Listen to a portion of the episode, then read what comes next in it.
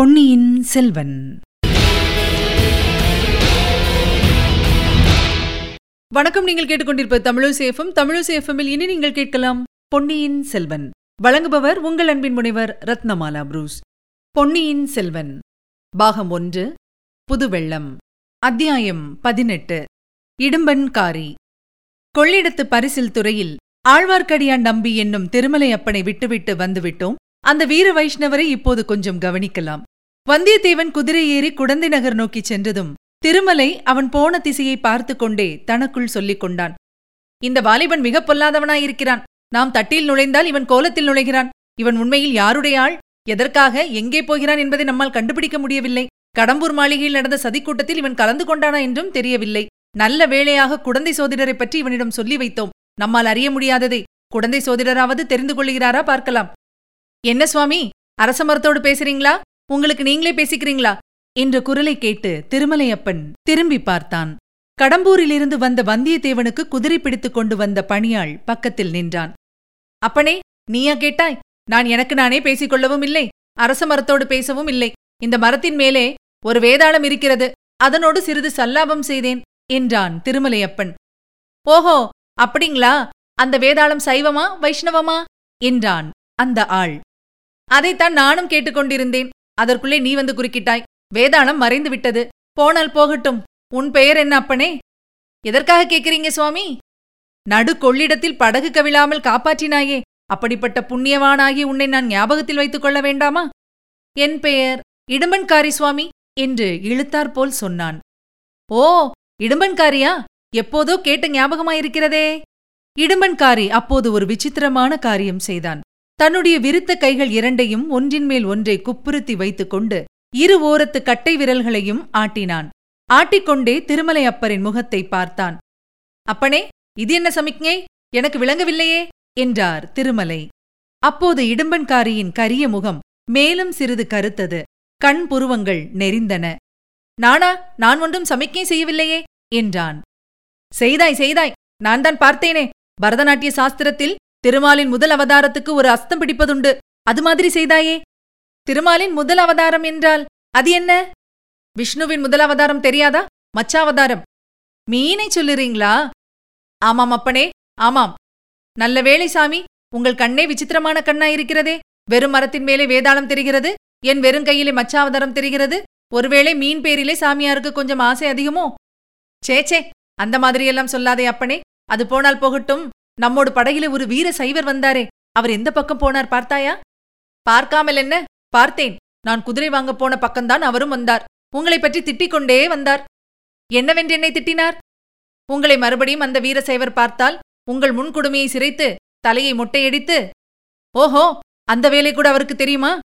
உங்கள் திருமேனியிலுள்ள நாமத்தையெல்லாம் அழித்துவிட்டு திருநீற்றை பூசி விடுவாராம் அப்படியானால் அவரை கட்டாயம் நான் பார்த்தே ஆக வேண்டும். அவருக்கு எந்த ஊர் என்று உனக்கு தெரியுமா?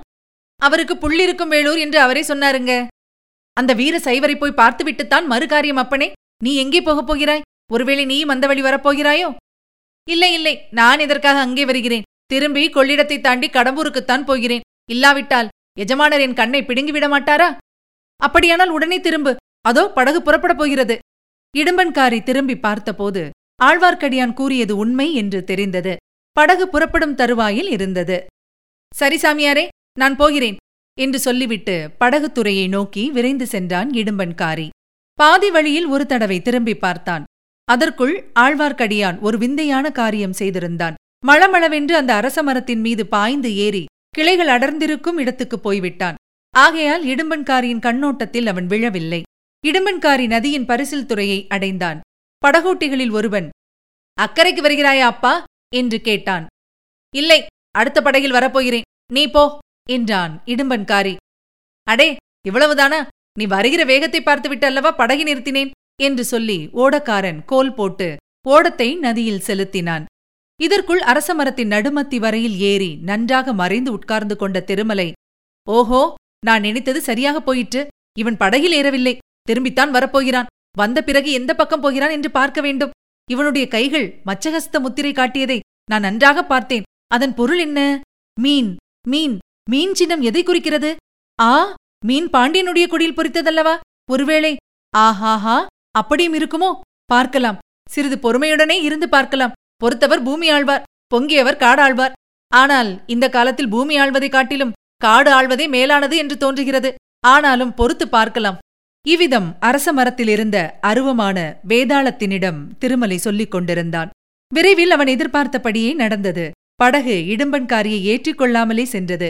இடும்பன்காரி நதிக்கரையில் இருந்தபடி அரச மரத்தடியை உற்று உற்று பார்த்தான். பிறகு நாலா திசைகளிலும் துளாவி பார்த்தான். ஆழ்வார்க்கடியான் எங்குமில்லை என்பதை நன்கு தெரிந்து கொண்டு திரும்பி அதே அரச மரத்தடிக்கு வந்து சேர்ந்தான். இன்னும் ஒரு தடவை சுற்றுமுற்றும் நன்றாய் பார்த்துவிட்டு அந்த மரத்தடியிலேயே உட்கார்ந்து கொண்டான். எதையோ அல்லது யாரையோ எதிர்பார்ப்பவன் போல் அவனுடைய கண்கள் நாலாபுறமும் சுழன்று நோக்கிக் கொண்டிருந்தன. ஆனால் மரத்தின் மேலே மட்டும் அவன் அண்ணாந்து பார்க்கவில்லை. பார்த்திருந்தாலும் திருமலை நன்றாக தம் திருமேனியை மறைத்துக் கொண்டிருந்தபடியால் மரத்தின் மேல் அவன் உட்கார்ந்திருப்பது இடும்பன்காரைக்கு தெரிந்திராது. சுமார் ஒரு நாழிகை நேரம் இவ்விதம் சென்றது. திருமலைக்கு கால்கள் மரத்து போகத் தொடங்கின. இனி வெகுநேரம் மரத்தின் மேல் இருக்க முடியாதென்று தோன்றியது. இடும்பனோ மரத்தடியிலிருந்து எழுந்திருக்கும் வழியாக தோன்றவில்லை. தப்பித்துப் போவது எப்படி? எவ்வளவு ஜாகிரதையாக மரத்தின் மறுபக்கத்தில் இறங்கினாலும் ஏதாவது சத்தம் கேளாமல் இராது. கேட்டால் இடுமன்காரி உடனே பார்த்து விடுவான். அவனோ இடுப்பில் ஒரு கூரிய கொடுவாளை சிறுகிக் கொண்டிருந்தான். அதை தன் பேரில் அவன் பிரயோகிக்க மாட்டான் என்பது என்ன நிச்சயம்? வேறு என்னதான் செய்வது? பேய் பிசாசை போல் பயங்கரமாக சத்தமிட்டுக் கொண்டு இடுமனின் மேலேயே குதிக்கலாமா? குதித்தால் வேதாளம் என்று நினைத்துக்கொண்டு அவன் பயத்தினால் மூர்ச்சையடைந்து விழலாம் அல்லவா? அல்லது தப்பித்து ஓட பார்க்கலாம் அல்லவா? அச்சமயம் தானும் தப்பி ஓடிவிடலாம். இவ்விதம் திருமலை எண்ணிய சமயத்தில் அவனுடைய சோதனை முடிவடையும் எனத் தோன்றியது. ஓராள் தென்மேற்கிலிருந்து அதாவது குடந்தை சாலை வழியாக வந்து கொண்டிருந்தான். அவனுக்காகத்தான் இடும்பன்காரி இத்தனை நேரமாய் காத்திருக்கிறான் என்று திருமலையின் உள்ளுணர்ச்சி கூறியது. புது ஆள் வருவதை பார்த்ததும் அரச மரத்தடியில் உட்கார்ந்திருந்த இடும்பன் எழுந்து நின்றான். வந்தவன் முன்னால் இடும்பன் செய்த சமிக்ஞையை செய்தான். அதாவது ஒரு விரித்த புறங்கையின் மேல் இன்னொரு விரித்த கையை வைத்து இரண்டு கட்டை விரல்களை ஆட்டி மச்ச சமிக்ஞை பிடித்து காட்டினான். அதை பார்த்த இடும்பனும் அதே மாதிரி செய்து காட்டினான். உன் பெயர் என்ன? இன்று வந்தவன் கேட்டான். என் பெயர் இடும்பன்காரி. உங்கள் பெயர்? சோமன் சாம்பவன். உன்னைத்தான் எதிர்பார்த்துக் கொண்டிருந்தேன். நானும் உன்னை தேடிக் கொண்டுதான் வந்தேன்.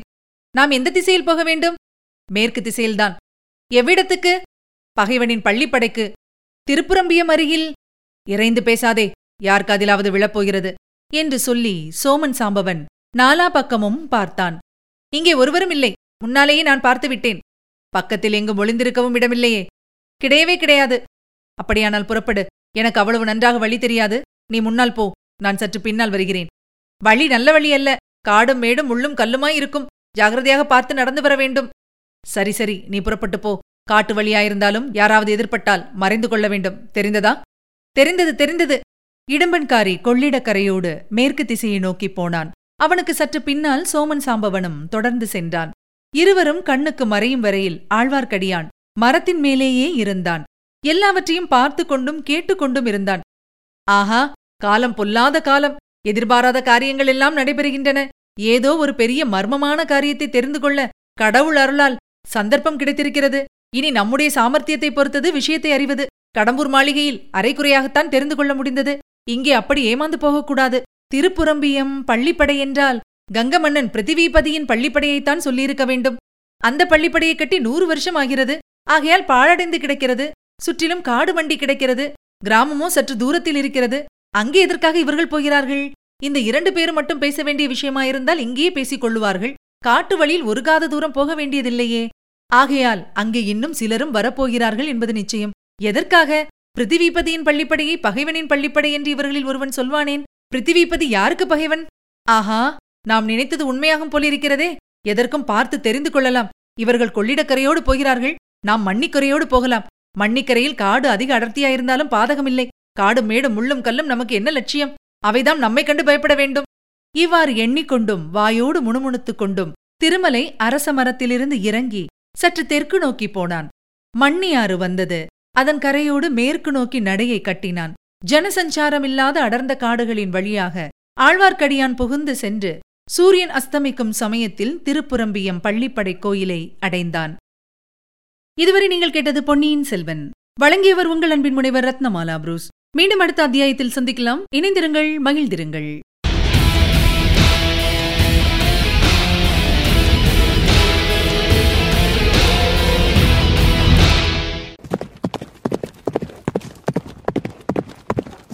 பொன்னியின் செல்வன்.